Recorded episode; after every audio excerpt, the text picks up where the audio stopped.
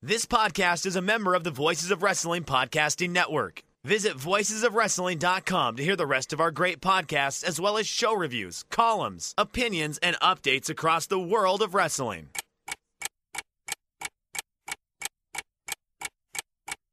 Welcome to Jumping Bomb Audio.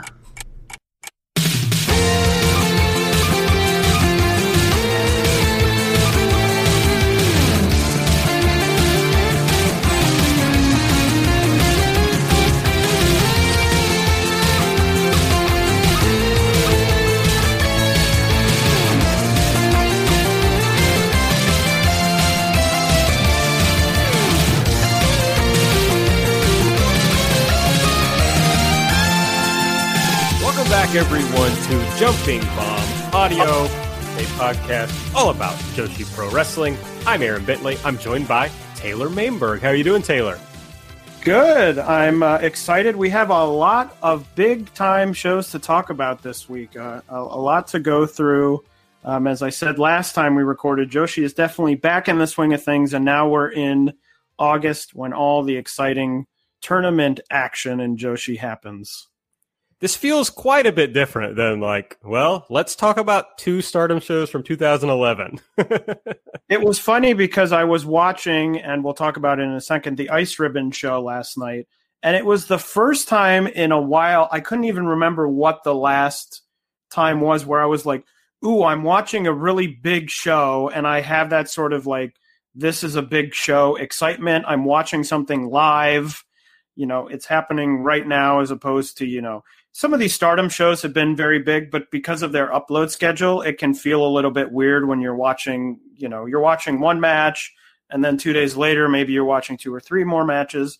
But to sit down and watch a full show, a big, meaningful show with a lot of title matches, as we'll talk about, was very, very exciting. So definitely we're we're back in it. Um, and it's pretty thrilling to me. I agree. If you want to tell us what is thrilling to you about Joshi, folks, come on now. Hit us up on Twitter at JBombAudio. I'm at Aaron Like the Car. Taylor is at Tay Mambo. You can subscribe to the show. Please do so you get these podcasts as soon as they come out, usually on Mondays. Well, always on Mondays to this point anyway. Hopefully forever on Mondays. Give us a five star rating and a review if you are using the Apple Podcast app so that other people can find this podcast if they're just out there looking for a Joshi podcast. If you want to support the show, you can go to redcircle.com slash shows slash jumping dash bomb dash audio and make a donation. Uh, Taylor, you, you're always doing guest spots. Uh, you're going to be on, or you have been on VOW's quiz I night was- show. I was on uh, on Saturday evening. Uh, I was on Voices of Wrestling Quiz Night, um, which is a wrestling quiz show hosted by Robin Reed. Um, I had a great time. Um, it's up on. You can see it on Twitch, um, or you can find it on the Voices of Wrestling YouTube channel. Um, as a little, I'll I'll give a little tease in that I uh, got a stardom question wrong. Then later in the show, got a lucha question, and lucha I know very little about. Uh, I nailed a very very tricky lucha question with a total guess. So really, I was like, well, didn't get the stardom question. Should have known the stardom question and didn't get it. Didn't know the lucha question and got it. So that's my little tease. It's only about um, I think the whole thing is about an hour. It's me, Andrew Rich, and Gerard from Voices of Wrestling. So it's a fun time. We had a great time. Um, uh, my second appearance, always fun being on that show. So check that out. Okay, well, here's what we're going to talk about on today's show. We're going to be talking about the Stardom five star Grand Prix. Of course, night one and night two have already occurred. We'll talk about those. The Tokyo Joshi, hmm, Tokyo Joshi Pro Princess Cup. A lot of similar sounds in that. Uh, two nights have already happened of that. We're going to talk about both of those shows. As Taylor mentioned, we're going to talk about the Ice Ribbon Yokohama Bunkai final.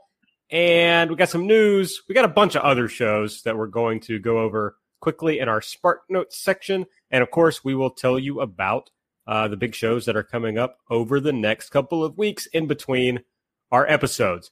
We're going to get started with Stardom's five star Grand Prix. Did we say much about like the the five star generally on last episode? I don't think we did, right? Well, the whole thing was at the at the moment, all they had announced was the people who were in it. They hadn't announced the blocks. I think they announced the blocks either very shortly or maybe the day after we recorded. So the only thing we really talked about was who was in it, sort of generally, any surprises we had. You know, we talked about Saya who wasn't in it at the time, but is now in it um, because Saki Kashima dropped out. But yeah, it was just general because we didn't have the block, so it was a little bit difficult for us to sort of talk about what we thought would happen without knowing who was in what block. Gotcha. Well, we should. I guess we should quickly just say, like, for people who are new to Stardom, we should describe the five star Grand Prix a little bit. I think so. It's Sure. kind of. It's kind of. It's a. It's a league. It's like the G one. If you're a New Japan fan, it's similar to the G one. It's just like a round robin league. Uh, you wrestle everybody in your group two blocks, and the person who scores the most points, you get two points for a win, one point for a draw, no points for a loss. The person with the most points in the red block faces the person with the most points in the blue block in the finals. The winner then gets a, a title shot. And I think this is different from the Cinderella tournament in that generally, oh, not only is it a single elimination versus a league, but generally, I think the, the five star winner is already an established top of the card person, and the, the Cinderella tournament is more like an elevation. I feel like. Do you agree with that, Taylor? Yeah, this is sort of a major. This is their big major tournament, so it's it's very fairly unlikely that you'll get sort of a lower card surprising result. It usually comes down to people who are either already established or are getting very heavy pushes. Right. So that's basically the idea. It goes over what the next month and a half or so. Uh, the biggest you you kind of alluded to this, but the biggest frustration, stardom wise, is that they upload the shows so slowly. So you really don't get to watch it in real time. It's it's particularly frustrating for me. I'm I'm doing uh, daily audio updates on the five star on the Everything Elite Patreon, and it's like, wait, should I wait until all of night one is up, or should I just like whatever they did that day? Should I just do audio about that? So anyway, okay. So before we get into the first two nights of the tournament, let's kind of look at the blocks and talk about who we think might win this whole thing. So I've got some pretty specific thoughts on who might win. So I, I want to hear yours first, Taylor, in case I feel dumb after yours and uh, want to change my own picks. Great. Uh, so, do we want to start with red or blue? Uh, let's start with red. Okay. Well, so I mean, personally, looking at the block, and you know, now at this point, we know one or two results for everyone. So it is a little bit, you know, we are cheating a little bit here, although things could change. But to me, the three people who probably can win it in the red block are Mayu, Giulia, and Himeka. Now, of course, we now know that Himeka has a win over Giulia, um, which happened today slash yeah today. Um, so she's probably at or near the top. You know, Mayu is always a you know factor because she's the quote unquote ace of the promotion. But the fact that she's already a title holder, you know, she doesn't need a big push into a title opportunity or something like that. So, and Giulia is sort of the same. So to me, Himeka seems like the most obvious pick in this block. I mean, I guess maybe you could get Konami in there, get her some victories. But other than that, I think most of the rest of the block are people who I would struggle to see winning as people, as I mentioned, as either someone who's already established or has some sort of record of getting a big push in the company. Yeah, so I think something that often happens in the five star is that the the block winner who's opposite your person who's going to win the tournament is often kind of a an off the beaten path choice.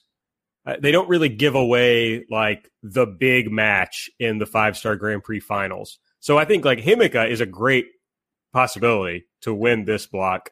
You know, the the only other thing I could think of is if they're just really wanting to cement Giulia as like one of the biggest, you know, one of the top two push commodities in the company, then you could just have a run through this whole thing and win. Uh, but then I'm not sure what you do with, you know, the title challenge. I guess you can do a, another Giulia Mayu match since, you know, that's also what led off this tournament. So I think like that's a, a possibility to keep in the back of your mind. But I tend to agree with you. I mean, Konami was a finalist last year, so she can be a, a five star finalist. Uh, but yeah, Himeka makes a lot of sense to me, especially after we saw her beat Giulia. Yeah, and then uh, blue blue block. I'm just looking. I'm reminding myself of the list. I mean, blue block is a little bit more. Uh, it's certainly more up in the air. I think there's more possibilities. Um, I've seen a lot of people talk about Syuri, but my only thing with that is she's getting a title shot during in the middle of this tournament um, at their Yokohama shows, which we'll talk about a little bit later. So it would seem a bit odd to me that she would get that opportunity and then go in and possibly win or get very far in this tournament to you know get another opportunity so quickly considering that Yokohama shows at the end of August and then this tournament ends in the beginning of September. You know, Momo's always a possibility. Um, Utami is an interest would be an interesting one that I think that she's been well pushed but hasn't quite been pushed all the way to the top. Um, so to me, those are really those are the three that stand out most to me in the blue block. Yeah, I've heard some people talk about Momo as uh, as a possibility, but she's also you know in the Yokohama Yokohama Cinderella shows wrestling Mayu and Giulia. So I don't know. That seems kind of kind of weird to me. I think the Syuri thing is she's going to win the three matches before her title match at uh, in Yokohama, and then she can lose the rest of her matches. You know, but she needs to go really strong into that. So I, I don't read a lot into her winning these first few uh, matches. I think there's two options only to come out of this block, and these are also the two people I think are most likely to win the tournament. Utami Hayashishita is my pick to win the tournament. I think she makes the most sense as someone who's already been a, a pretty well pushed commodity. But they also, I want to talk about this later, or maybe I'll talk about it now. But I think they're really struggling at the top of the card with like stars who can also really go for like a Korakuen main event. Like I think Mayu is maybe the only person left at this point uh, after a lot of retirements and of course some other tragic issues. So I think it's just kind of Mayu. Giulia's not there yet. I wonder if they want to push somebody like Utami up into that echelon because she has the star aura and she can certainly have more of that as she gets more pushed, but she also is an excellent worker. So Utami to me makes the most sense. The other possibility, and she's 0 2 so far, is Jungle Kyona. And I say this only for this reason. She's not as pushed a commodity as you would normally expect to win the tournament. But the whole thing about her losing to Mayu, another title match in Nagoya, just really uh, it, it's sticking in my craw, Taylor. And I think the unless they were just you know unnecessarily cruel, you can make an argument for her winning this and then getting another shot at Mayu. And if she does that and wins, you to me this is your last chance to make Kyona into like a top of the company star. And if they do that, it's possible. She's 0 2. But if you look at the rest of the matches she has left, Momo, Azumi, Natsuko, Ida, Maika, she can win all those easily. You know, it does not uh, strain belief uh, to think that she could win all those. So that's my other possibility. But I do think that Utami is the one who comes out of this block and wins the whole thing. I will not be tricked by Jungle Kyona again. I'm very zen about the whole thing. I just now I have no faith. So if you set your expectations very low, you can never be disappointed. That's kind of me. My my good friend Mike Spears uh, is saying that Momo's going to win. He's picked her to win, and uh, I'm just I'm not going to buy into that because that it would be awful if, of course, then she goes on not to win. Uh, let's look at the the, the VOW Stardom five uh the VOW Stardom five star GP pick'em. The most likely pick, the person who was selected the most in the Red Stars block was Giulia to come out of that block. And oh, Giulia's also the most picked to be the runner up. so that's kind of funny. And then in the Blue Stars block, uh, Momo Watanabe gets the most uh, selections and also the most selections for runner up. So I guess there was a lot of, of people who picked uh, either Giulia or Momo to be first or second in the blocks. What do you think about that? Uh, you know, that's interesting because I now I'm actually thinking about it more um, now that you said that, and I think it's a case where you know Himeka beat Giulia today, and I have some sort of feeling that it's going to come down to a tie between the two of them, and that because Himeka has the head-to-head victory, she goes into the finals. I just don't know if the company would put her in the finals just to have her lose. That seems just thinking about it now, that seems unlikely because I feel like if she went to the finals, they would want her to win. You know, she just took her first singles loss. Um, so you were talking about her getting in and facing whoever would come out of the blue block and then losing. And I just don't know that they'd do that when they could say, oh, well, she was really close. She was tied. So she almost got in the finals, except for this one loss that she had to Himeka. So Himeka gets in, and then maybe Himeka loses, and is that sort of, as you mentioned, someone who can go in, have sort of a marquee match, but not a top marquee match, and can also lose to whoever in the blue block they want to win. I think so. I think she's. I think she's perfect for it, honestly, because um, she's still. So we'll talk about this more when we talk about the Giulia Himeka match. But I mean, I think there's really something there with Himeka at, at the top of this promotion but she can lose to my pick here, Utami, which also like they're similar, similarly sized, so you know it doesn't look crazy for Utami to to beat her, and you know that's something that you can put in your back pocket for a really big match later down the road. So that's something that uh, makes sense to me. The the the VOW uh, Pick'em participants have chosen Giulia as the most likely. Nearly forty percent of the participants chose Giulia to win and Mayu second. So a lot of a lot of chalk pickers in the in the pick'em. Yeah, how many people picked Death Yamasan? Uh, I can't. See, it's oh, actually, I can. Let's see. Hold on. It might be. It might be none. Yeah, I think it's none. I think no people picked Death Yamasan. Interesting. No one went with the really. I mean, that would be a pick where if you're right, you're going to be the only person. you're going to be the only person you're guaranteed to win the whole thing. Oh uh, wait, I'm actually I take everything back that I've just said. Oh, because the the colors in the in the thing that I'm looking at, the colors in the pie chart don't match up with the colors in the the key. So oh. when I mouse over the biggest block, it's actually Momo Watanabe getting 38.9% and Utami Hayashishita getting 30%. I find that unlikely. Uh, so I'm not sure which part is wrong. I'm guessing most people picked Giulia or Mayu rather than Momo or Utami. What do you think? Wait, so now I'm now you've confused me. too. So wait, you're looking at a chart. Yes, I have a chart of all the responses for okay. the pick'em. Okay. Yeah. Uh, all the other ones it matches. So there'll be a pie chart, and it will you know they'll be in various colors as as a pie chart often is. And then on the right side, there's a key. So the top one will have a little blue circle and it says Momo Watanabe. Then I go over to the pie chart and I mouse over the blue um, slice. And it also then, when I mouse over it, says Momo Watanabe. So, you know, that it all lines up there, right? But when I go down to the champion part, the, the key says blue, Mayu Iwatani. And then when I look at blue, when I mouse over it, it says Utami Hayashishita. Now that I'm explaining this to you, I think I figured out what the problem is. There are slightly differing shades that my discerning eye has not picked up on. So, in fact, forget everything I've just said, listeners. And the most picked winners in the five star pick'em at Voices of Wrestling 38.9% chose Momo Watanabe, 29.6% chose Utami Hayashishita. Those are actually the, the picks.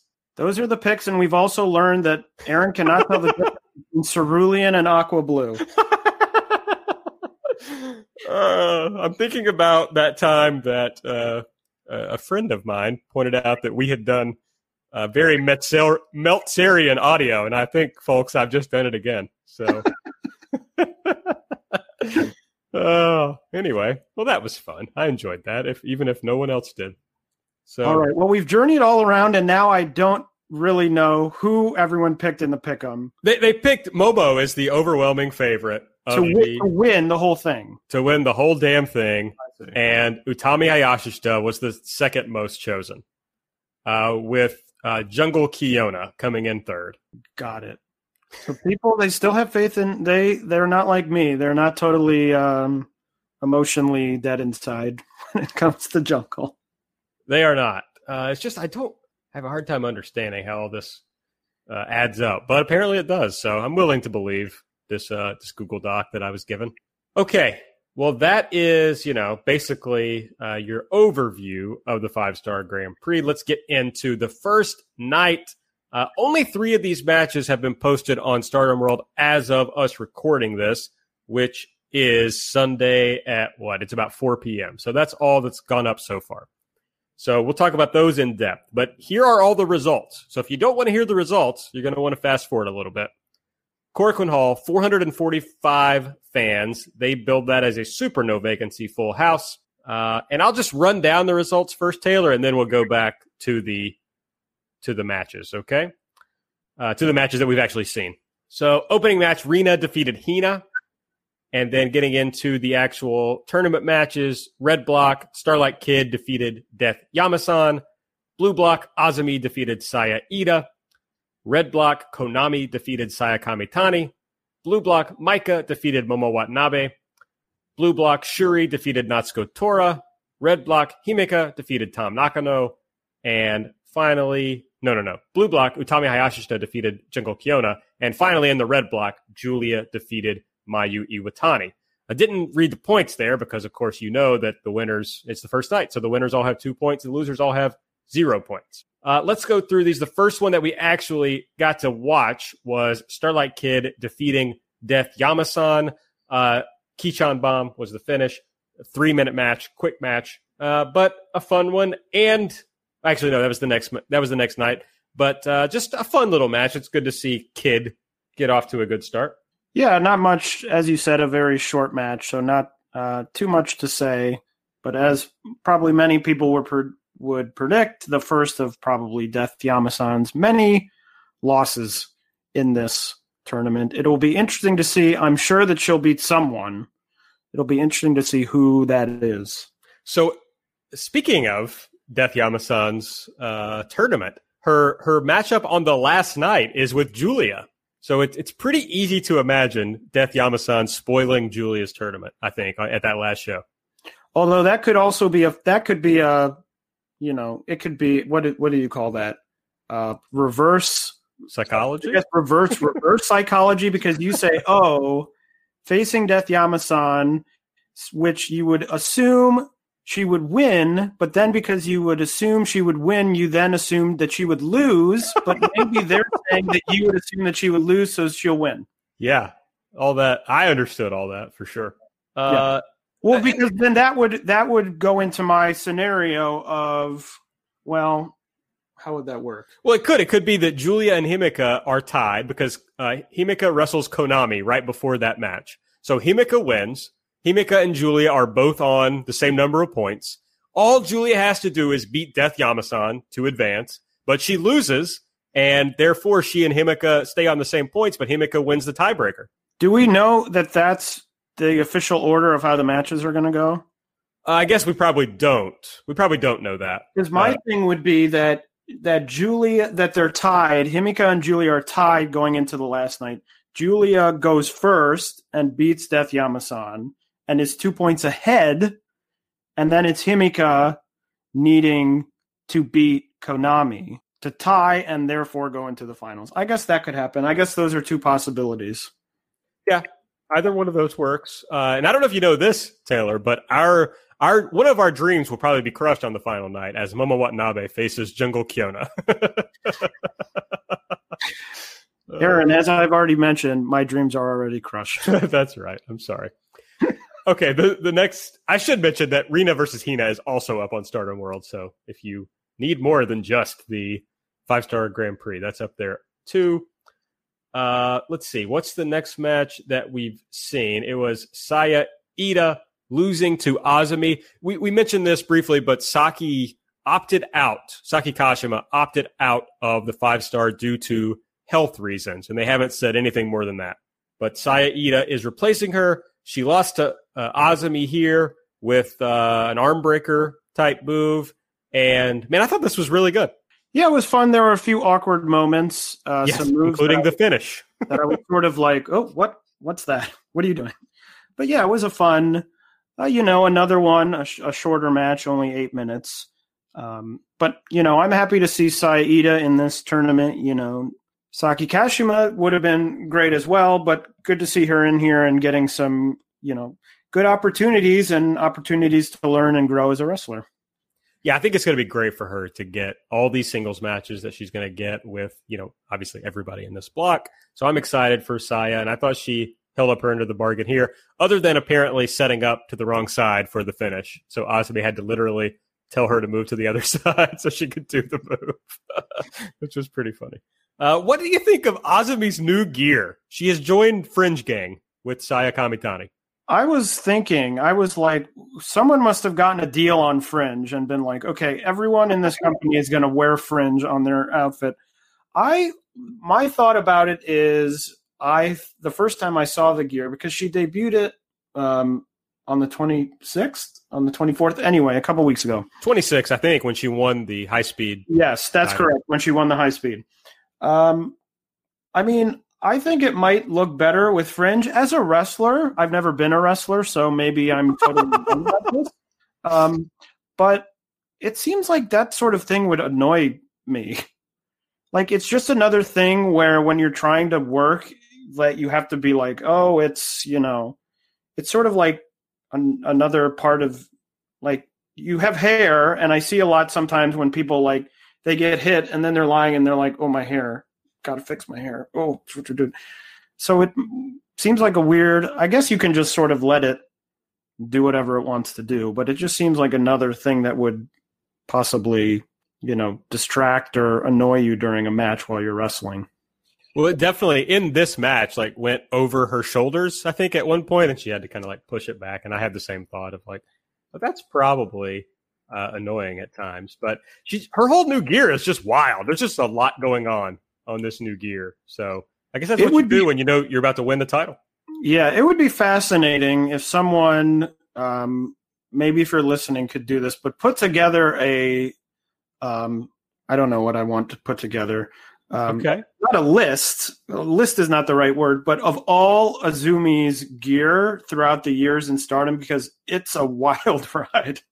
Because remembering her, um, very young as a as a rookie, just starting out, she had some. She was switching between things a lot, and it was like weird. She wore a lot of weird things, so I just feel like seeing them all in a sort of a timeline or something would be really wild. Uh, yeah, I can see that. I was noticing. I mean, because she's gone to like a, a dark grayish hair now, and she she has she changes her hair a lot too. I feel like, which you know, if I were a seventeen year old girl, I'd probably do that too. So I'm, I think it's cool. Uh, but the the gear is just there's a lot going on. Uh, I I meant to go. I don't know if this is interesting or not, but I meant to go through the the picks. Uh, so seventy percent of people thought uh, Starlight Kid would win the match against Death Yamasan. Uh, 74% for Azumi in this match. So, you know, everybody uh, got those pretty easily. Uh, let's move on to the main event since that's the uh, only other match that was posted. Giulia defeated Mayu Iwatani with a double glorious driver. And uh, th- one thing I wanted to mention, you were talking about those matches being short. This is a 17 minutes, and it's a it's a 20 minute time limit in the five star Grand Prix, so nothing over 20 minutes. But uh, I really like this match. Let's see. We had 48% of the pick'em participants thought this would be a draw, but it did not. Giulia got the win. Got close, but didn't quite get there. Yeah. So I was again, I feel like I'm repeating myself sort of in the middle on this match, but I think last week I talked about I said there's something that Giulia, something about Julia's singles matches. I can't put my finger on it that really prevents me from enjoying these matches. I think I'm closer because I was watching this match and trying to figure it out. There's a there's um but I can't even really still put it into words. There's this sense of even when she's on the defensive, um, which she was in a um, portion of this match as Mayu was, you know, hitting her moonsault and things like that, it feels still very much like there's a lack of oh my god she could like she could lose at any time. Or you know there's it's so very sort of packaged and like here are my moves here are the things i do i'm doing them now. And we're just sort of moving forward in the match. I don't know it's a it's a sense of maybe coldness is not the right word but it seems very like we're in a match i'm doing moves i am um you know I am a heel, you know, quote unquote heel, and I'm doing these moves. Here are my moves that I do, and we're moving forward in the match. I don't know. That's also not a good description. So maybe it's worse maybe it's worse than me saying I can't put my finger on it. Um, uh, I don't know. Just, I, have really. So, I'm sorry. Go ahead. Oh, I figured it out. I've just figured out the word. Excellent. Sanitized. Oh. It feels very san- like when we talked about my and we talked about Mayu two weeks ago with that match she had where she messed up the six one nine and then they botched that top rope move. There is a sense with Mayu that she's trying really hard, but you know sometimes she does things and they don't work out, or she does thing you know she tries something and it's like whoop shouldn't have tried that.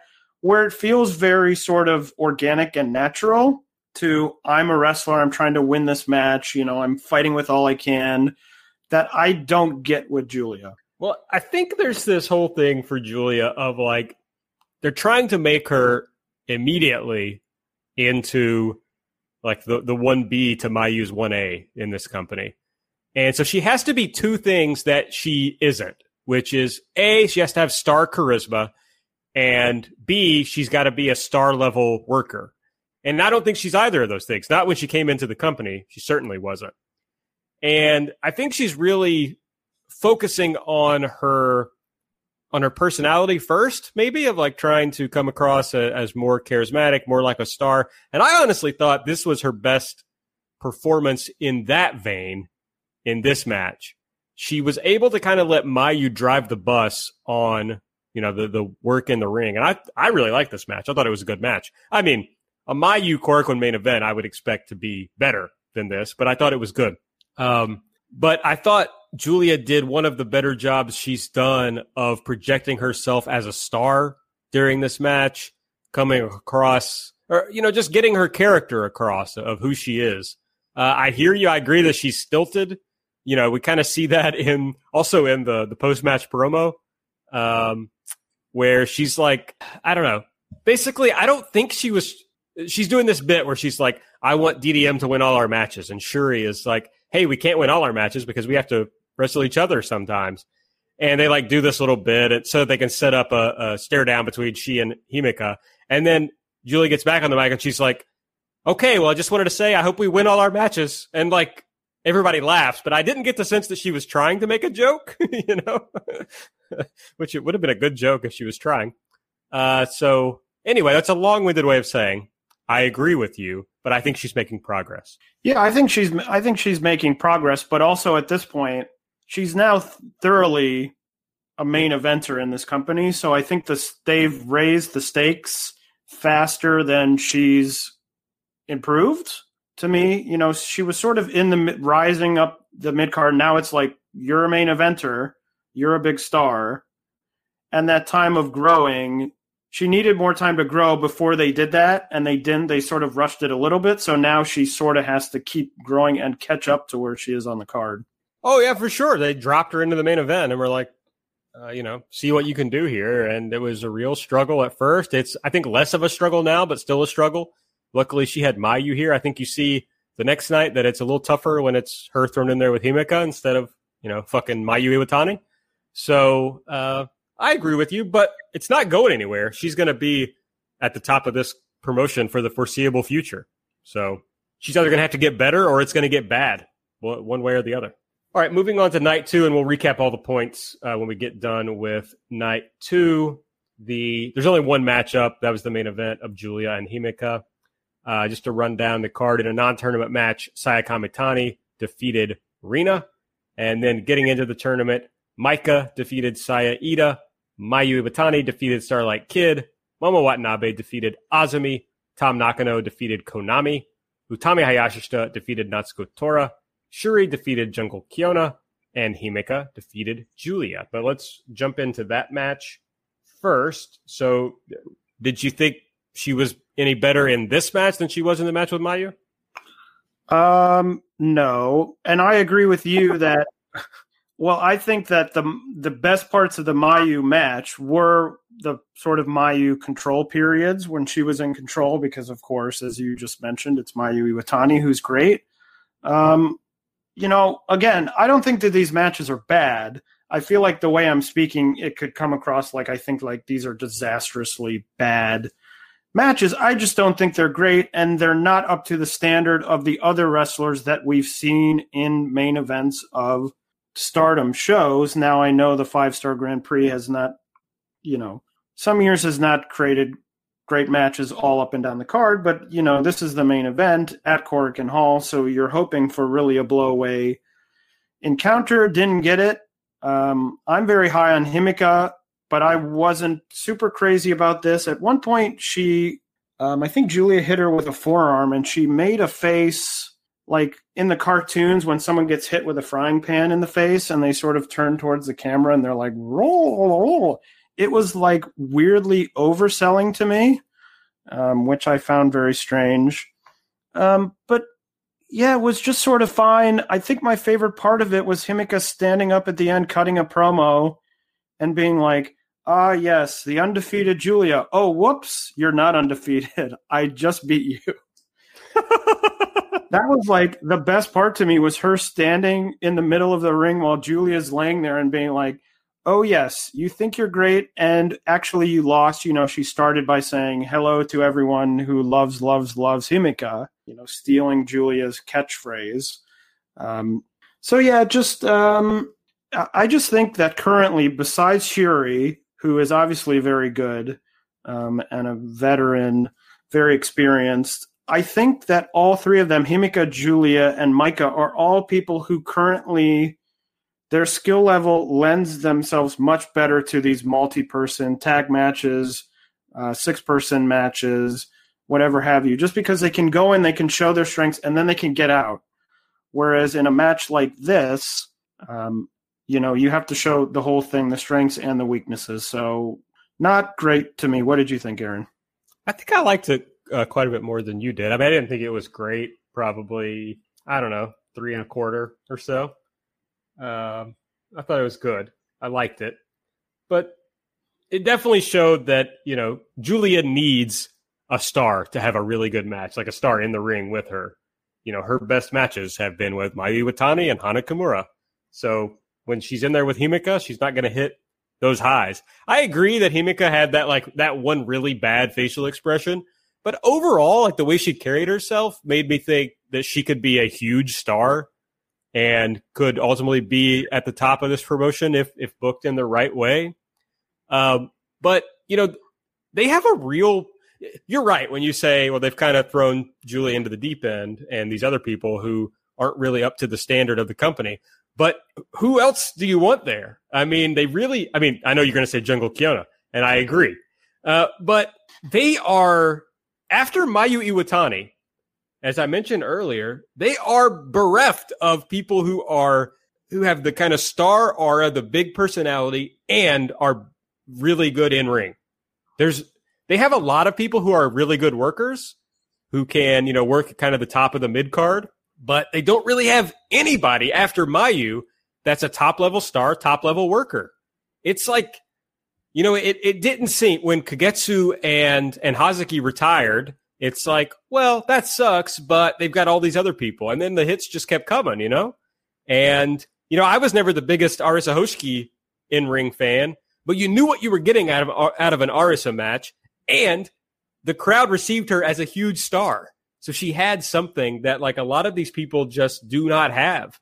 So it's weirdly a company that is kind of stacked with talent, but doesn't have top of the card talent. Yeah, I think you're absolutely right. And I will say for Himeka, one place I think that she um, has gotten her character much better off the bat than Giulia has. She's sort of this, you know, obviously she's one of the bigger people on the roster, and she's sort of this sarcastic, you know, person. Like I talked about the promo at the end, talking about, oh, Giulia, you're undefeated. Oh, wait, you're not undefeated. So I think that she's gotten to the character a lot faster than Giulia has, which means that now, and she is very talented in ring. Um, as we've seen, we saw it in ActWres Girl'z um, in her tag with her tag team with Miyuki Takase. She has the skill, so it is there. It's not as if she's like totally green or anything, and she's already got the character. So I think that actually, you know, I don't know that the company's going to put her above Giulia at any point. So she sort of has shorter to go. You know, she was in this main event, but this is, you know, the five star Grand Prix where they're putting you know they're they're moving people up and down the card. So it's not a title match or she's not defending a title where she's being relied on to have a main event every month or something like that. But for a one-time thing it was interesting to see. And so i think to where they want her to go she's closer to that point than julie is to where the company wants her to go i think that's fair uh, but i think they should keep an open mind because they're going to have to have some top level stars wherever it comes from and you know your your Azumis and your Sayakamitani's are are far away. I mean, they don't have to be that far away. Obviously, you can be pretty young and be um, be a, a big Joshi star, but I don't think like within the next year either of them is ready to hold uh, one of the major singles titles. You know, so I right. would keep an open mind about people. It's like you know, going with Jungle Kyona is not the worst idea at this point. I'm sorry to keep bringing this up, Taylor. I know it hurts, but already established, already received very well by the fans, a very good worker. You know, you need some of those folks. Yeah, no, uh, you you're not going to trick me. I said I already did it. I'm not being tricked by this anymore. I'm sorry. Okay, let's look at the points real quickly in the blocks. The Red Stars block, Himeka is on top with four points, the only undefeated person in the Red Stars block. Mayu, Giulia, Tam, Konami, and Starlight Kid all on two points. And Saya Kamitani and Death Yamasan are both pointless so far. In the Blue Stars block, we have Utami Hayashishita, Syuri, and Maika all on four points. I think the Maika one is is the most surprising there. I expected Momo to beat her in their opening match, uh, but Maika got the win. So they're all three, two and zero. Oh.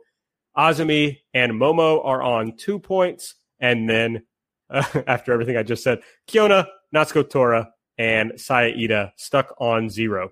Sad. But you know, it is sad. But it's it's early on. Uh, the next show is going to be on August fifteenth.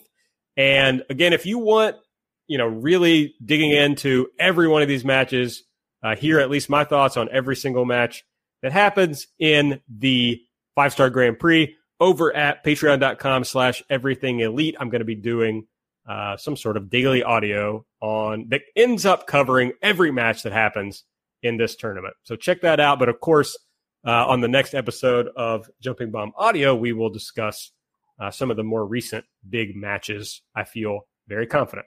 Okay, anything else on five star? No, I think that's it. That's it for me. Okay, let's move over into the Tokyo Joshi Pro Princess Cup They've had two shows so far. Now, we talked generally about the Princess Cup last time. So, you know, we don't need to break down kind of how it all works uh, as much. One thing that I came across, Taylor, that I thought was interesting Oysters Earrings on Twitter posted a bookmaker's odds for the Princess Cup. And I, I thought we were kind of struggling with, you know, who was going to win or who was the favorite to win. Uh, so I thought this was an interesting thing to look at. And the top three, uh, according to Oyster's Earrings, Shoko Nakajima at six to one, Mizuki at seven to one, and Yuka Sakazaki at eight to one. But I think that lines up at least with kind of the top people in the promotion, other than Miyu Yamashita, who who he had in fourth. Yeah, although you know, my thought with these is always, you know, with Yuka, who's already holding the title, um, you know, my thought was that you can probably get her out with some, you know, get her out with someone, then you set up a title match, and also, you know, you're not having her in the finals where she wins, and then you're like, well, what do we do? Or she names her own challenger or something like that.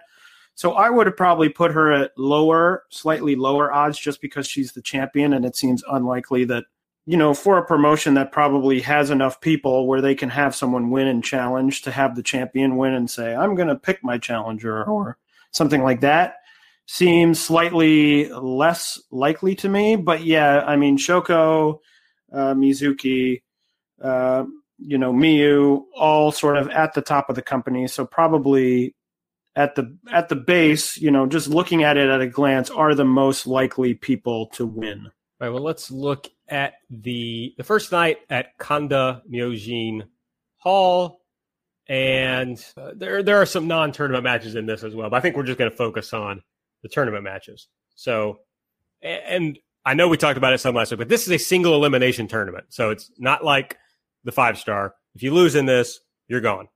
So the first round one match, Suzume defeated Haruna Neko, and this is a match of basically uh, teacher versus student, or like you know, uh, Haruna Neko kind of the the guiding force for Suzume. So Suzume gets the win over her with a diving body, uh, a diving crossbody in uh, Suzume's very first Tokyo Princess Cup match. Yeah, I thought that she looked good. She had a match um, on the first night and the second night. I thought Suzume looked um, looked really good on both nights for uh, someone who is so young in the wrestling business. Yes, I agree. Although I thought the the match on night two was much better, which we will talk about. Uh, we had Maki Ito defeating Himawari Unagi with the Ito Deluxe, and I thought this was pretty fun. I mean, Tokyo Joshi Pro, you're like, other than your big main event matches, a lot of time it's just the matches are fun, right? I mean, do you think that's fair? Yeah, I like this match. I thought Unagi's offense looked really cool and interesting. She had a moment when Ito was against the ropes and she sort of jumped up in the corner and did a split kick. I guess it's how I would describe it, although probably is not too descriptive. She did a great leg drop.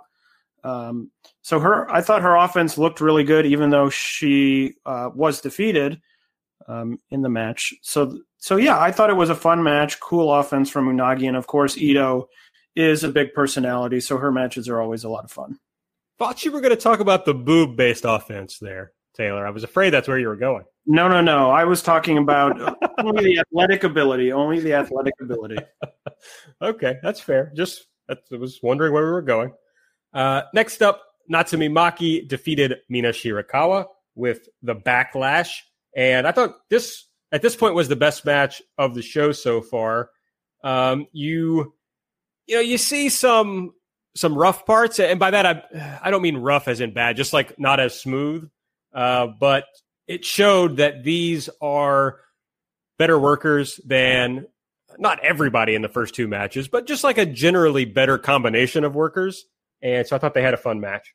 Yeah, it was a good match. Also, a point uh, to note, sort of unrelated to the match, but Natsumi Maki coming out in gear that was given to her by Kairi Hojo, I believe. So, um, just so you know, an, a little interesting factoid or tidbit for anyone watching the match. But yeah, it's good. I've always thought um, Maki is super talented, obviously super athletic. I mean, she comes to the ring and does that no handed cartwheel. Um, and I also really like Mina Shirakawa. So, as you said, to repeat your point, yeah, we're sort of moving up the card, and these are two, you know, talented wrestlers. Hey, that's how you put together a good wrestling card, right? the, the matches get better as you go. As you so go. Can't can't mind that. Um, the next tournament match we had, Miyu Yamashita defeated Raku with the attitude adjustment. Always fun to see. Um, sorry, I was looking at my uh, my notes here for this one. I always love to see Raku. Big fan of Raku, um, and she got in there with with Miyu, who is generally uh, maybe the best worker in the company, certainly one of the best workers in the company. And I don't know, my overall thought.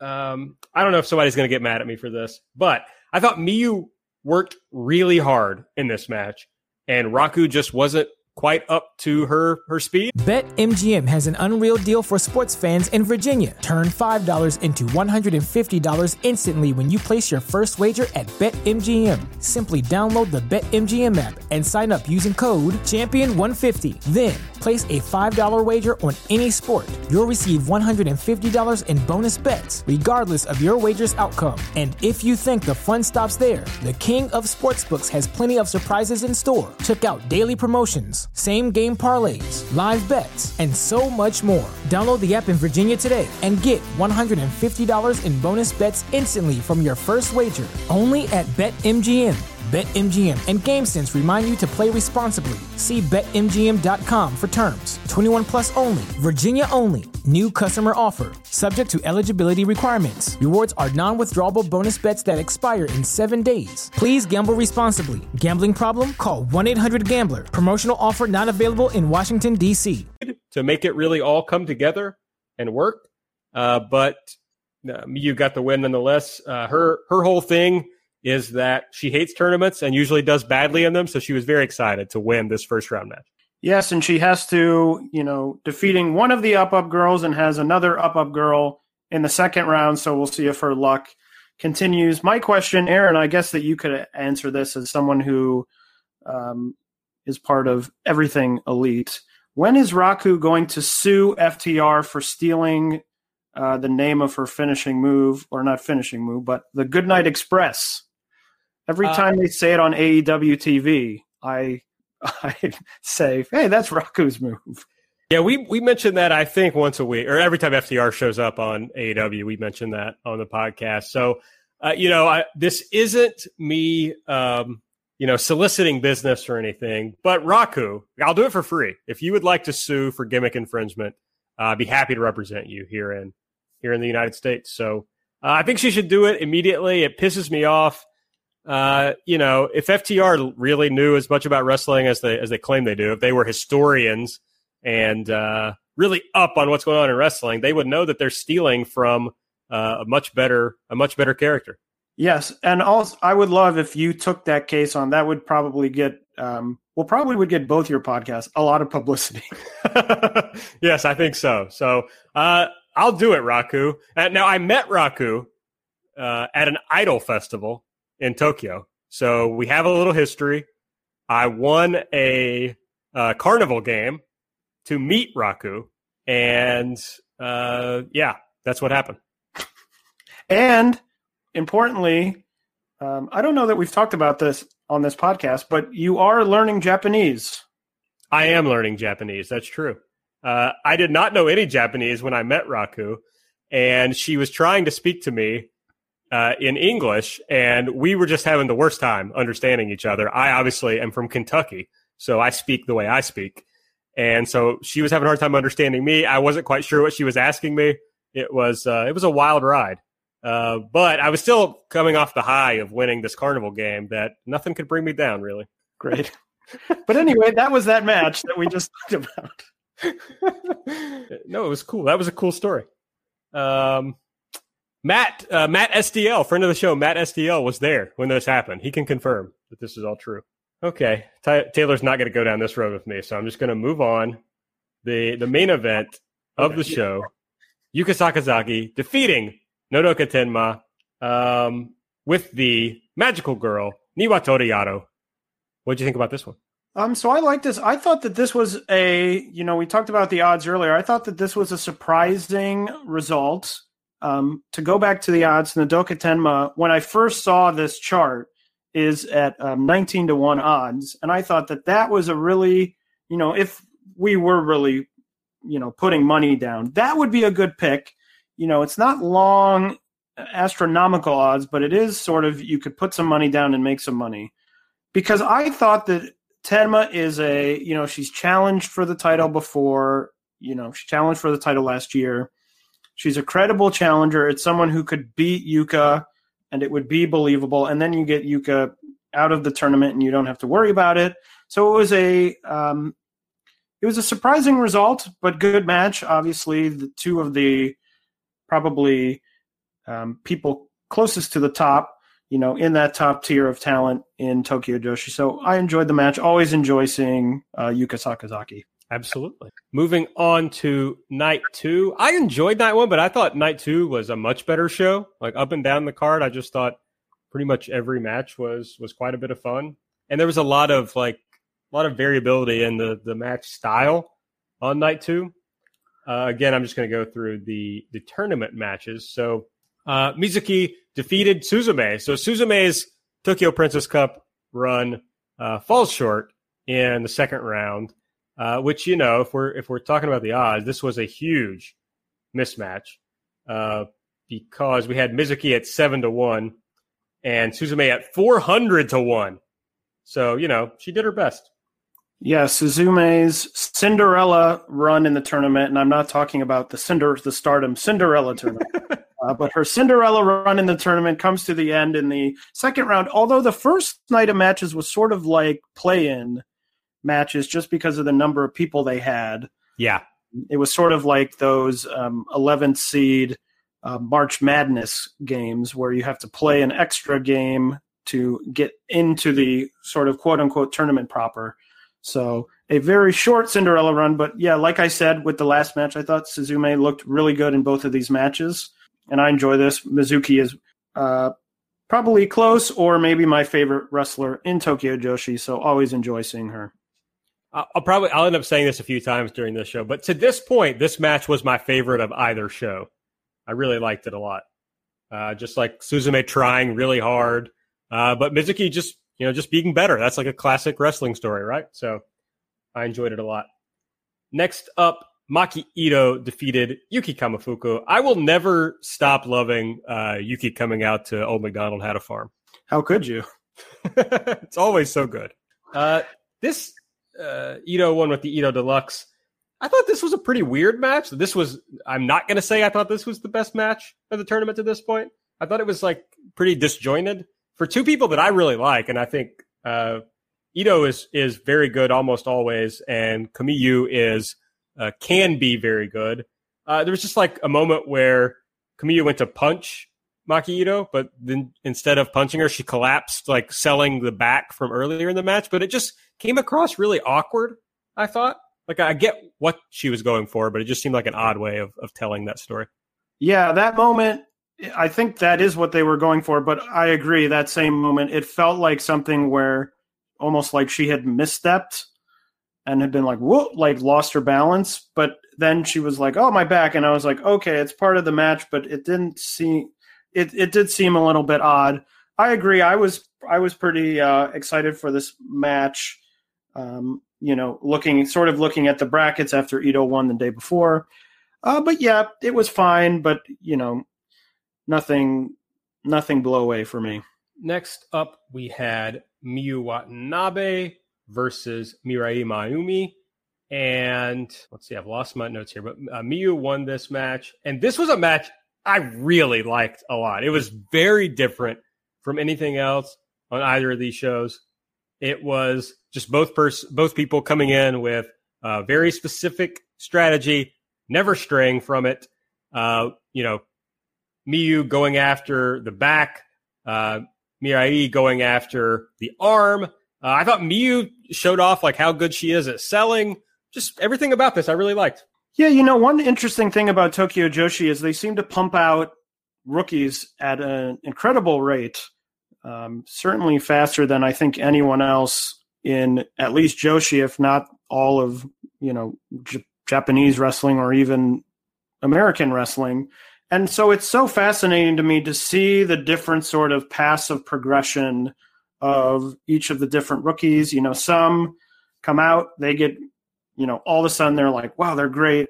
Some of them, you know, take a little bit longer. I think Mirai is one who hasn't been around that long, but has looked really good um, since she debuted, and definitely someone to keep an eye out for, in my opinion.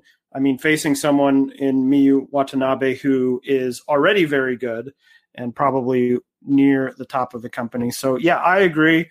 Um, a super fun match between you know and a great match to see between someone more experienced and sort of the, a younger um, not exactly rookie but sort of close to being a rookie and then the the main event of night two, and this is our first big match where uh, you know if we're looking at the at the odds that are both like high, both have good odds, uh, short odds. So Yuki Aino defeated Rika Tatsumi, and we had uh, this was an upset. So Yuki came in at twelve to one, Rika at nine to one, and uh, this was I thought this was really good. This I think was the since it's at the actually the final match of night two. I can say I think this was the best match of the tournament so far.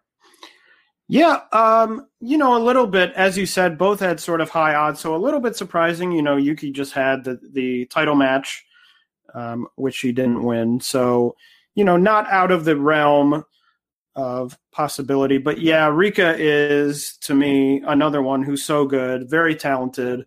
Um, and Yuki also can go as well, um, as we saw in that title match a few weeks ago. Um, was that a few weeks ago? Yeah, I think so. Yeah. Okay. We talked about we might have talked about it on the last episode. I think we did, but I'm sort of just losing track of all time. Yes. Um, but yeah, I thought it was good. I agree with you that I think that the this second night um, was superior to the first night. But as I said, there were some sort of play in.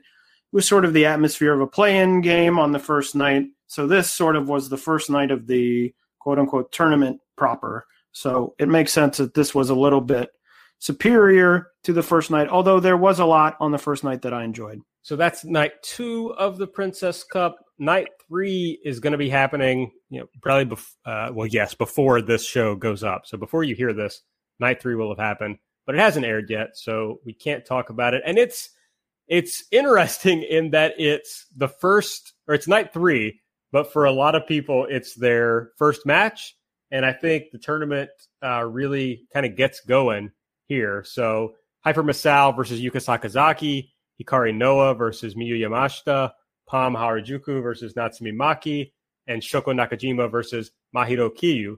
So a very good card.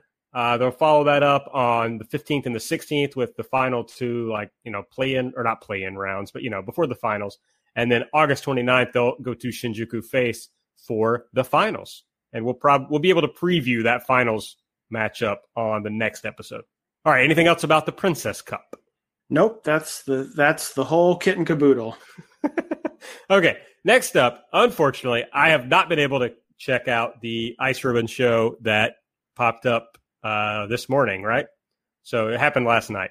Yes, it ended at uh, 6 a.m. Eastern time uh, this morning. Yeah. So I haven't been able to check it out yet, but you've watched the whole show, right, Taylor? Yes, I watched it live last night. I was up uh, very late, later than Wow. I thought I would be up. I was thinking, oh, I'll be asleep by 4:30 or 5, and then I looked at my phone at 5:15 and I said, well, never mind. um, as they were in, uh, in an intermission, I said, well, that's not happening. But it went till 6. It was a 4-hour show. Um, one of their bigger shows of the year, which makes sense. One of the last few shows at Yokohama Bunkai. Uh, there's the Oz show on August 28th. And then I believe there's one or two Big Japan shows at the venue on the 29th, and then that will be it. So, this, as I mentioned, one of the very last shows in this venue before um, it goes away. So, um, overall, I thought that this was a super fun show, very easy to watch. I mentioned it was four hours, but it actually went by very quick. Um, opened with an eight person tag team elimination match uh, featuring Ibuki Hoshi, Maika Ozaki, Riko Kaiju from Seadlinnng, and Thekla taking on Banny Oikawa, Satsuki to- Totoro, Yappy, and the debuting Yuki Mashiro. Um, this was a super fun match. It was actually very quick for an elimination match. I think the first elimination happened within maybe the first two minutes of the match. Um, a lot going on, obviously, with eight people in the ring. I thought Riko Kaiju, I was happy to see her get an opportunity um, outside of the world of Seadlinnng on this sort of big show. I thought she did very well.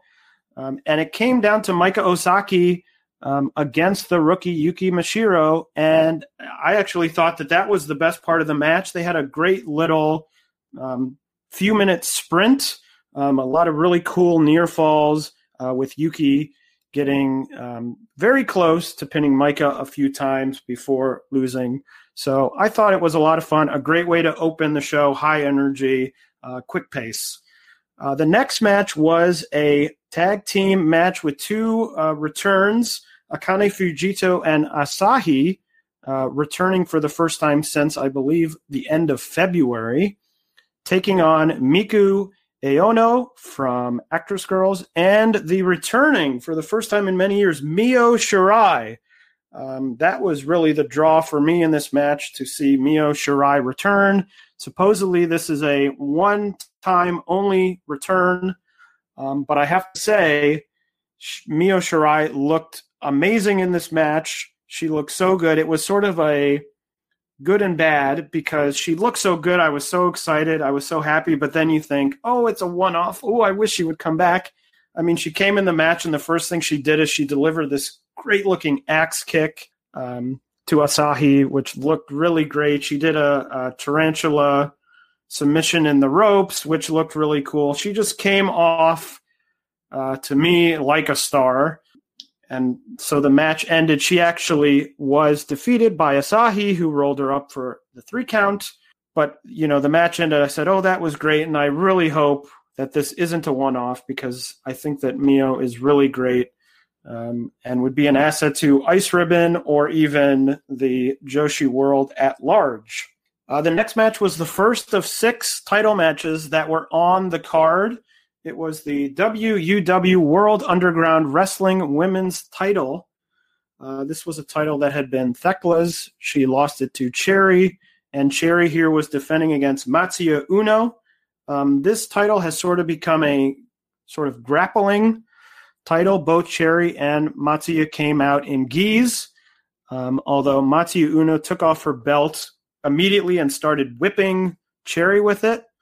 Um, but then they went into grappling. If you're only familiar sort of with Cherry as a comedy wrestler, if you've seen her in somewhere like YMZ, where she does a fortune teller gimmick and she has sort of these comedy matches, this was a great change of pace. I thought it was a super fun match with Cherry and Matsuya grappling um, for a few minutes. It was a quick match, under eight minutes, uh, with Cherry retaining. But you know, a great start. I was watching the show and I was like, wow, the first three matches, this is a great, really strong start to the show. The next match, another title match. It was pretty much, it actually was title matches all the way up for the rest of the card. So this was the Triangle Ribbon um, match, championship match between Chanchiru, the champion Tae Honma, and Ram Kaichou of Rebel and Enemy. And Ram actually, I I figured that she would win, although some people I saw online thought that Tae Honma would retain. But Ram won. I like Ram. She's got a great personality. It's such an she's such an interesting character, and I'm excited to see what she does with that belt. Um, the next match was the IWGQ title match, the title that returned recently on the no audience Ice Ribbon Dojo shows and it was Himeka Hoshi defending against the returning Makoto. And I thought that this match, another great match. I feel like I'm repeating myself a little bit here, but it was great. I thought Makoto was really hard hitting, didn't hold back. They had a really fantastic match. You know, it's a 19 minute uh, time limit for these title matches. They went just over 12 minutes with Hoshi retaining her title, although there were a couple moments I thought maybe Makoto would pull it off and get the victory. I thought that would be very interesting because um, she's someone who was in Ice Ribbon for many years and then left and has now returned. It will be interesting to see if this is a one off um, for this sort of big show, this big blow off, or if she comes back more often. Then the top three, uh, the first of the top three was the brand new, the um, first deciding the first champion for the Fantast Ice title match, which was a um, it was a hardcore match, pinfalls only between Risa Sera and Rina Yamashita. Um, one of the highlights of the match, or even the pre-match, was Rina Yamashita riding out to the ring on a motorcycle driven by Manami Toyota. uh, which was very cool to see. And then actually, they brawl to the outside at one point, and Rena got back on the motorcycle and drove it into Risa Sera, giving her a lariat on the outside. They then got back in the ring, and it got, you know, very hardcore. They had a huge ladder in the ring that they were suplexing each other off. They had lots of chairs. They brought out light tubes. Actually, Risa brought out a, I guess you could call it a fan made of light tubes. Um, it was huge, giant size. It was probably bigger than her body. And at one point, she swung it at uh, Rina Yamashita. Rina was bleeding quite a lot. Um, her face was pretty much entirely red. This was a super match. I recommend you check it out. I went four stars. Risa defeating Rina Yamashita to become the first FantastICE champion. The FantastICE will be sort of like the DDT Extreme title, where the sort of rules of each title match will be decided. You know, as the title matches are announced, they'll decide the rules. The rules could change for each match. Uh, the semi main event was the drop kickers, Tsukasa Fujimoto and Tsukushi, taking on two thirds of the Frank sisters, Hiiragi Kurumi and Mochi Miyagi. Um, this was a good match. This was probably the one match on the show that I was slightly um, underwhelmed with. I thought it started off really well. There was some interesting stuff. Mochi Miyagi um, landed on her head off a drop kick at one point, which looked crazy. Uh, Fujimoto jumped off Hiiragi's back at one point to do a drop kick. Um, but then they got to the end, and I thought that the finishing sequence sort of went on too long. It was the point when, you know, it's two of them in the ring, and they're trying for a pin, and someone comes in and they break it up, and then they're thrown out of the ring. It felt like that probably should have been a few minutes shorter. So it got to the point where I was sort of like, wow, this, you know, oh, a big move. Oh, this is going to be the, oh, no, it's not the finish. Oh, this is going to be the big move. This is going to be the finish. And it wasn't the finish. So that would probably be my only complaint. Not a not a bad match. Um, but for the semi main and a match I was pretty excited for was a little bit disappointing for me. And then finally, the main event for the Ice Infinity title Maya Yukihi defending once again against Suzu Suzuki. Um, they had had a title match a few months ago that we talked about on the show, and actually, some people, um, I talked about how it sort of had underwhelmed me um, a little bit. Some people tweeted at me, and we talked about you know, I was expecting Suzu to win, and it sort of wasn't in the. She was originally going to get the title match at Yokohama, and then it was in a much smaller venue. You know, Mayo defeated Suzu at that point, so it was a little underwhelming to me. But this match, this rematch at Yokohama, was everything I really wanted that first match to be. I thought it was really a great match, especially considering Suzu at the top of the card. She's only 17 um, she came out like a house of fire right during the intros, um, hitting Maya with a, a, German suplex. But Maya came back. She had a lot of really tough, mean looking offense. She at one point was elbowing Suzu in the in the back of the head, uh, which looked really brutal. They both really sold. It went 23 29, so nearly 25 minutes. Uh, they both sold exhaustion near the end. I thought they had a lot of nice little touches through the match. Uh, Maya at one point had um, hurt her leg, so she put Suzu in a submission, and then you could see her as she was in the submission, sort of trying to get her leg, you know, back in shape, which I really liked. Uh, a lot of really good, close, near falls, one or two that I definitely bought into, and my heart sort of wept. Uh, but it ended with Suzu as I originally thought many months ago when this match was originally announced, beating Maya and becoming the brand new Ice Infinity champion. Definitely another match to check out. I went four and a quarter stars. Thought it was really good. And like I said, overall, a really strong show. The undercard was really, really fun, easy to get through. And then a lot of title matches, a lot of different style title matches. You had the grappling of the um, WUW title. You had the hardcore um, aspect of the FantastICE title. You had the Ice Infinity, which was really a sort of a straight big time main event style match. So overall, I highly recommend it. You can check it out on the Ice Ribbon Nico Pro channel. I believe it's on demand for the next week or so. Um, but something to check out. A great show, a great. Um, I was glad, you know, I was really bummed when they first announced this show many months ago and then had to cancel it. I was bummed because I was really looking forward to it. So I was glad they were able to get back in the building before it closed, do the show, and really send off the building with a bang. All right, that's the Ice Ribbon show. I'm going to check it out, but I guess we'll probably never talk about it again on this show. So, uh, all right, let's get into some news from the past couple of weeks. Uh, this one has had a ripple effect. Yuki Miyazaki tested positive for COVID. This led to a lot of shows being canceled.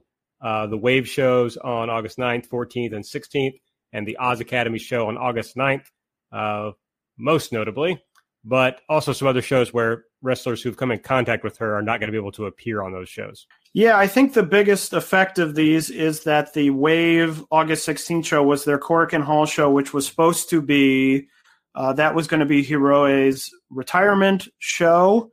Um, so I'm not sure what's happening with that now. It was also going to be the opening uh, round, I guess you would call it, of the Catch the Wave tournament um, I guess we'll go right into this. That um, Wave announced the Catch the Wave tournament sort of rules this week. It's going to be 18 competitors um, in two blocks of nine. It will be all uh, three way matches. We're not entirely, it's not entirely sure whether it's sort of a standard three way match where the first person to get the pin wins or if it's sort of the, they pin two opponents back to back to win, like the Future of Stardom match was a few weeks ago. Not entirely sure yet, but now that that first round has been delayed, um, we we don't know when that will now happen. We don't know when they will announce who will be appearing in it. Obviously, with 18 wrestlers, there's going to be some outside people. I don't know if they wait for the the long and short of it is Wave really hasn't announced what the next steps are. Um, they did announce today or yesterday that everyone else in Wave did test negative, which is good. So at least that's sort of step one. So we'll see when they come back what happens with Hiroyo's uh, Hiroe's retirement match, and then what happens with the Catch the Wave tournament. All right, and a couple of wrestlers. I don't know if returning to Japan is is the right uh, the right phrase, at least for one of them. But we know that Sareee is uh, allowed to wrestle in Japan. Basically, she can't go over to the United States for WWE because of, you know, gestures wildly at everything. Uh, and she wants to work, so they've allowed her to work. The, the way the quote I read was translated was basically she can work anywhere she wants. Yeah, it'll be interesting to see where she goes. Obviously, they had the Mayu Iwatani Syuri match announced many months ago that didn't end up happening. It'll be interesting to see if maybe that happens now that she's able to work. Maybe she goes back to Diana.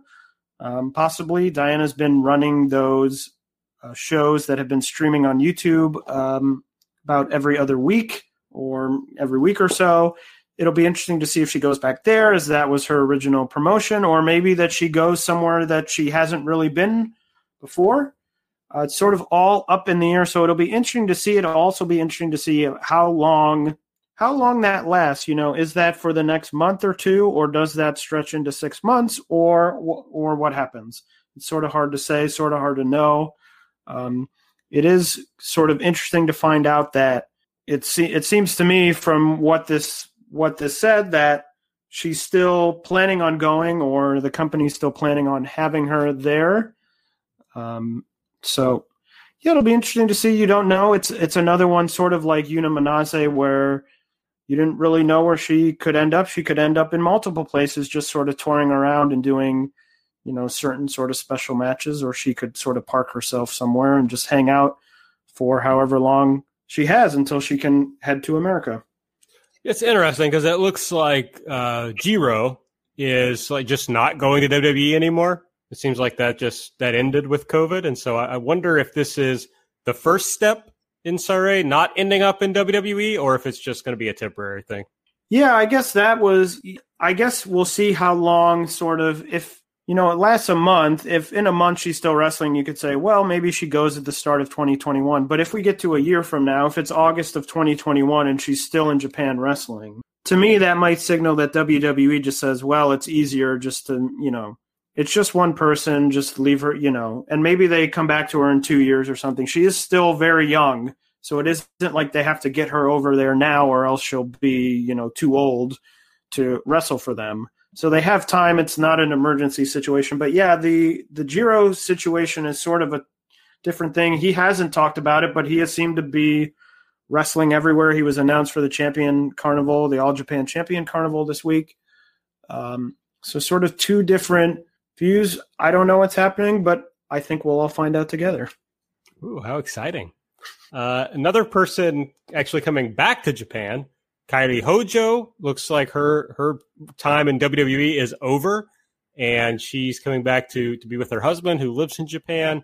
And I think based on you know what I've read recently, Japanese nationals are able to return to the country. So she should, if she's not already in Japan, she should be on her way. Yeah, and that's another. There was a hint dropped by Rossy at the uh, the press conference announcing the Yokohama shows, which we'll talk about in a second. Um, he had a picture with Yuna Manase, who was a who wrestled in Stardom many years ago, and he said something like, "Oh, we'll see who else." Uh, I don't remember the exact language, but it was something like, "Oh, we'll see who else returns." Um, sort of seemed like a little tease that maybe Kairi Hojo may be appearing back in Stardom. Although I'm not. That's another one I'm not exactly sure. There were reports that you know she didn't want to wrestle that she just wanted to go back to japan to be there and you know retire but you know retirements in wrestling are overrated uh, we've seen many that have not lasted very long or you know can be broken so we'll see what happens but an interesting time Syuri and Kairi Hojo, two really top talents who all of a sudden are sort of in the back in the world uh, and available for maybe someone to use and could be a boost to pretty much every Joshi company going right right now. Boy, uh, th- those two or one of those two would really solve that issue I was talking about earlier with uh, with Stardom not having top level talent. I mean, with someone like Syuri, I mean, I would love to see her have that that Mayu match, but she's kind of someone who was more of a freelancer, even though you know Diana was her home promotion. So I hope to see her jumping around Kairi, I think it's more likely if, if she wrestles that it's you know back in Stardom. So uh, that would certainly cover a lot of sense for uh, for Stardom.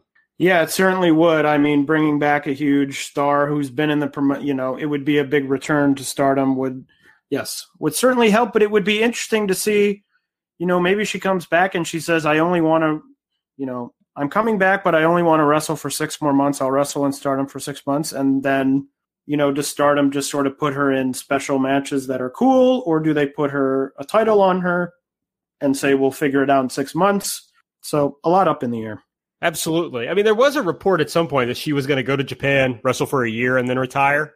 I don't know where that came from, but it would kind of line up with everything that's gone on if, if she just decides to come back for a short time and then hang it up.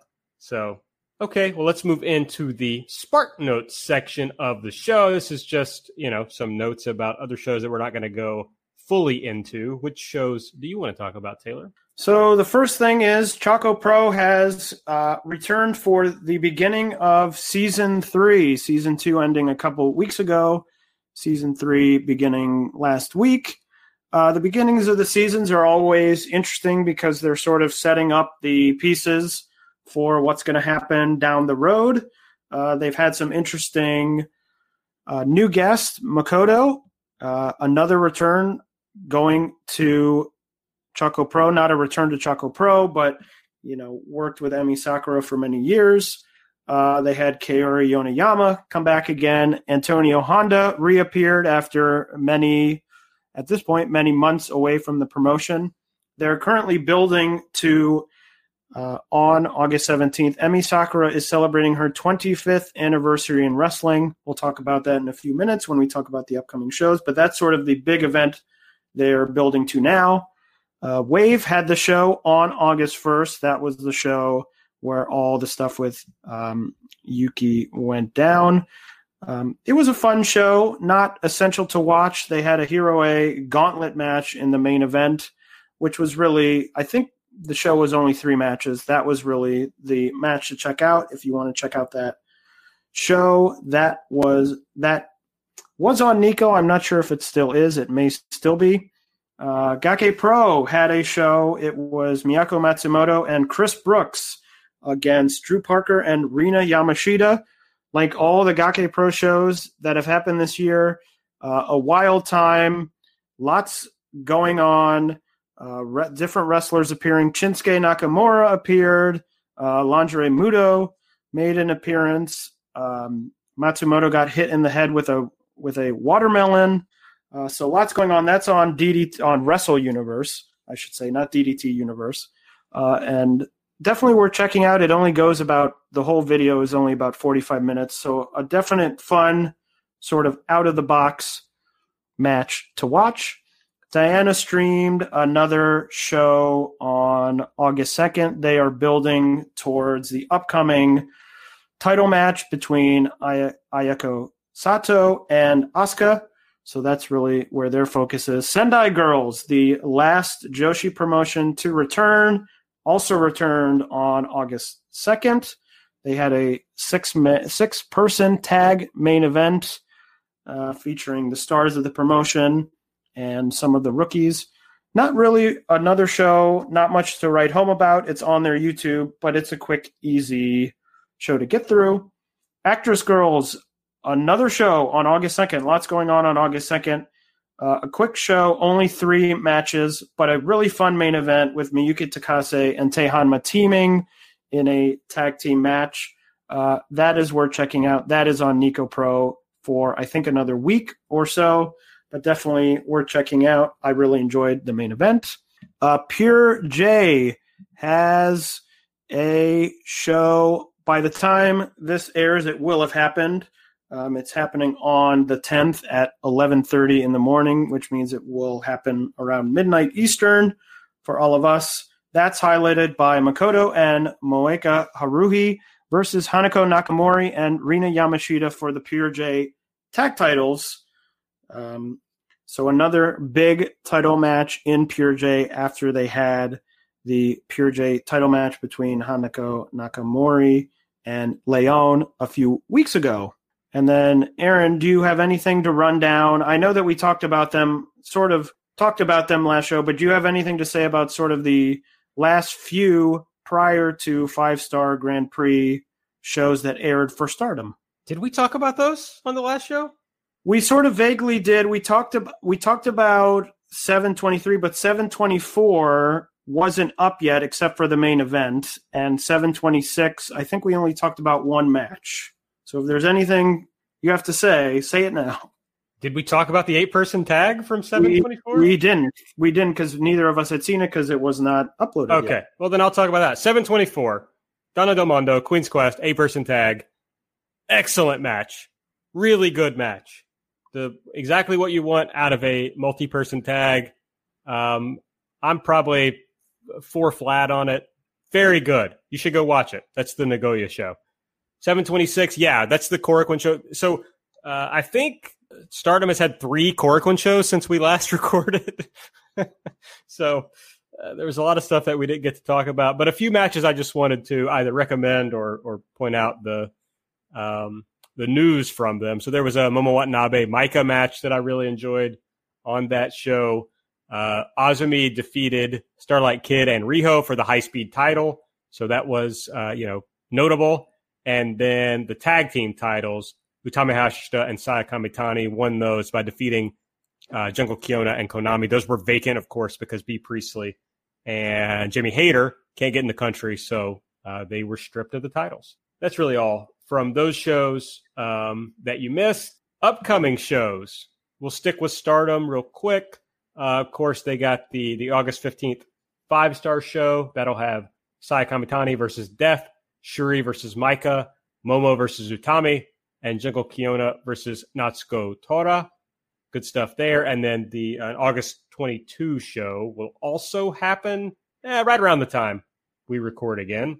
Um, I'm not going to run down unless you want to. I don't. I'm not going to run down all these cards. Well, I just, I just Oh, this is the. Oh, these are the Yokohama shows. We should. We should talk about these more, I guess. So Yokohama shows at Yokohama Budokan, and they're going to do two nights in a row, August 22, August 23. These are non five star shows. It's right in the middle of the five star, but the matches are not tournament matches. Um, what are the what matches do you want to focus on here, Taylor? Well, I think the one undercard match I I want to talk about because it stuck out to me, uh, and we talked about this briefly in between tapings, was Tam Nakano, Starlight Kid, and Riho versus Mima Shimoda, Yuna Manase, and Super Strong Stardom Machine. Um, I had sent this match to you, Aaron, and said, imagine going back one year in time and saying this will be a match that happens in Stardom. Uh, I think you would be very confused as to what had happened. I mean, I think Riho a year ago at this time wasn't yet in Stardom. Um, Mima Shimoda, I have associated in the past few years with Seadlinnng, and obviously there's a lot of history between Seadlinnng and Stardom. Uh, Yuna Manase has been with Tokyo Joshi for so many years, and then you would probably say, "Who the heck is Super Strong Stardom Machine?"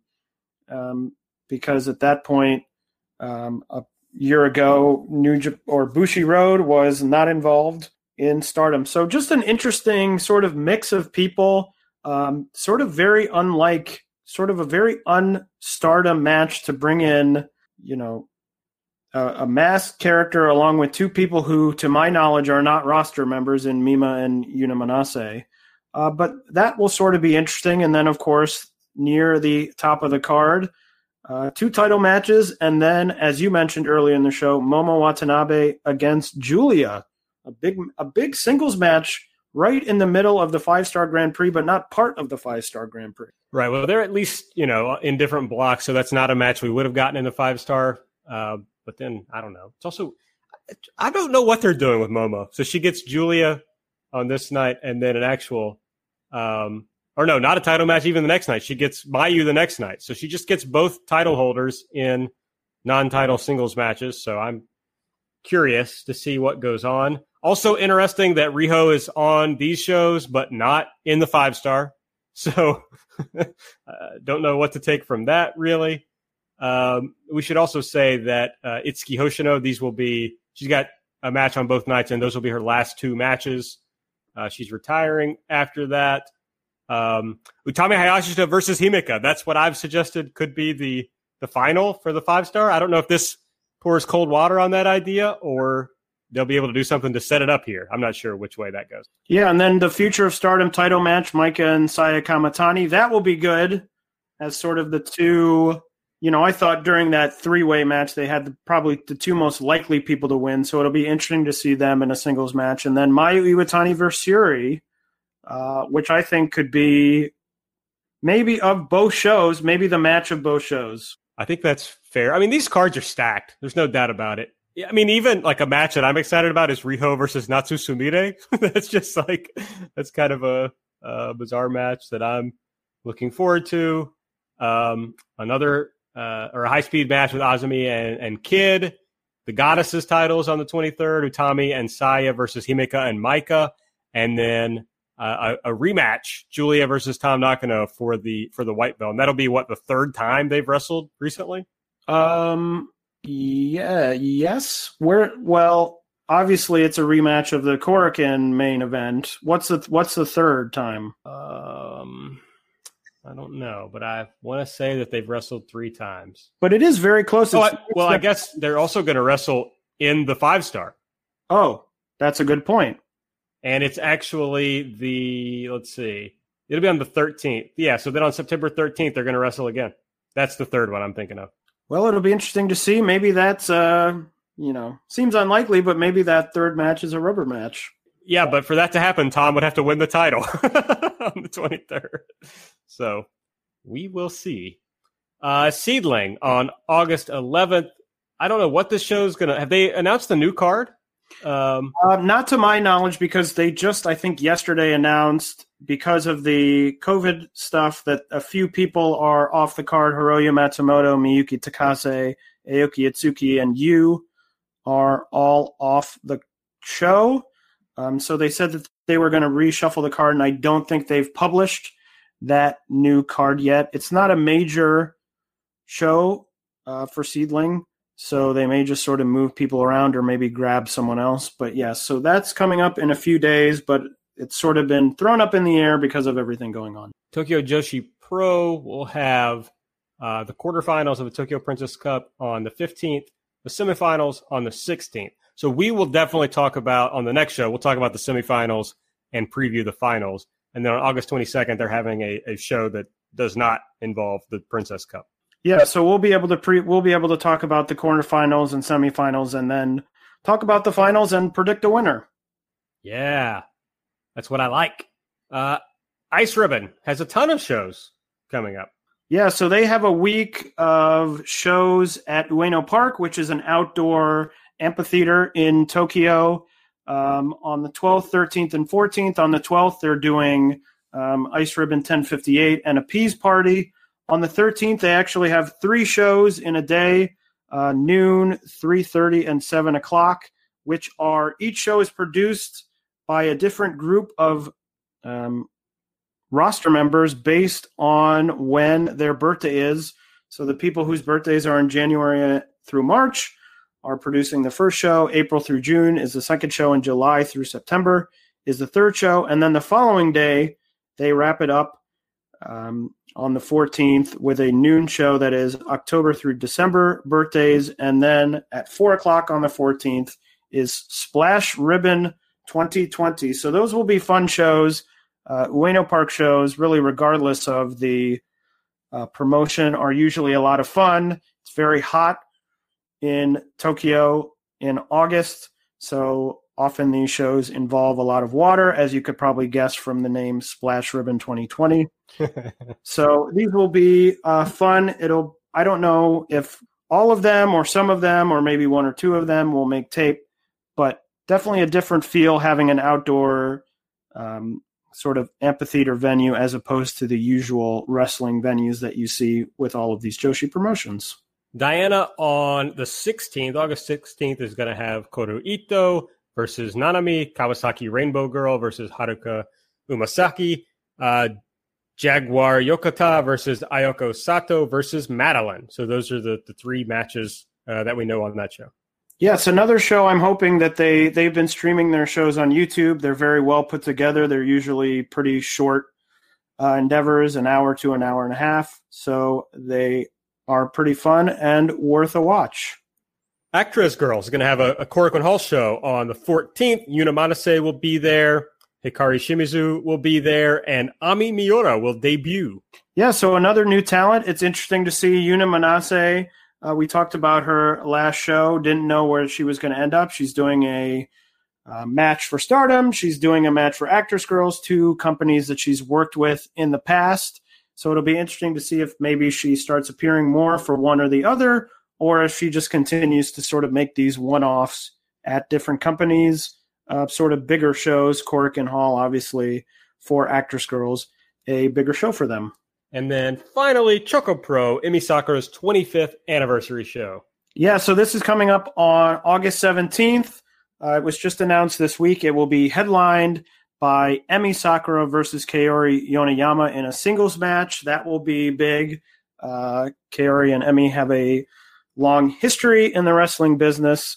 They will also, that show also already announced, will have Lulu Pencil versus Tokiko Kirihara and a, a um, three way tag match between Saki and Yuna Mizumori against Antonio Honda and Minoru Fujita and also against Chris Brooks and Shota from DDT. So that match, I'm sure, will with Honda and Brooks and Shota and Fujita in the match will probably get pretty crazy. But that will be um, a big show. Will be on the Gatoh Move YouTube. So definitely one to check out to celebrate Emi Sakura's 25th year in the wrestling business. So next episode, I imagine we'll be talking about the five star of course. Those uh, Yokohama shows we'll be talking about.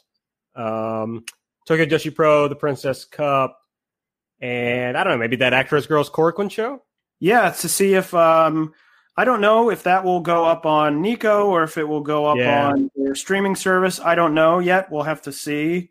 Um, I haven't really gotten the rhythm yet of just because they just sort of started up again based on what they're going to put on their streaming service versus what they're going to put on something like Nico or some other place. Um, but we'll have to see. But yeah, that would, you know, if that's up and available, we'll definitely cover that show. we try to hit basically any Korakuen show if, if we get a chance to. So, but obviously, right now there's a ton of Stardom and Tokyo Joshi Pro happening, and those are the biggest companies. So we will be covering them. Okay, I think that's it, right? I think that covers it all. Yeah. Okay. Well, if you want to reach out to us, find us on Twitter at JBombAudio. I'm at Aaron Like the Car. Taylor is at Tay Mambo. Uh, subscribe to the show, give us a five star rating and a review on the Apple Podcast app. Support the show at redcircle.com slash shows slash jumping dash bomb dash audio. And go check out the VOW Quiz Night Show with Taylor, where he gets a stardom question wrong. Shame. okay, that's it for this week or for this episode. See you, everyone. Bye bye.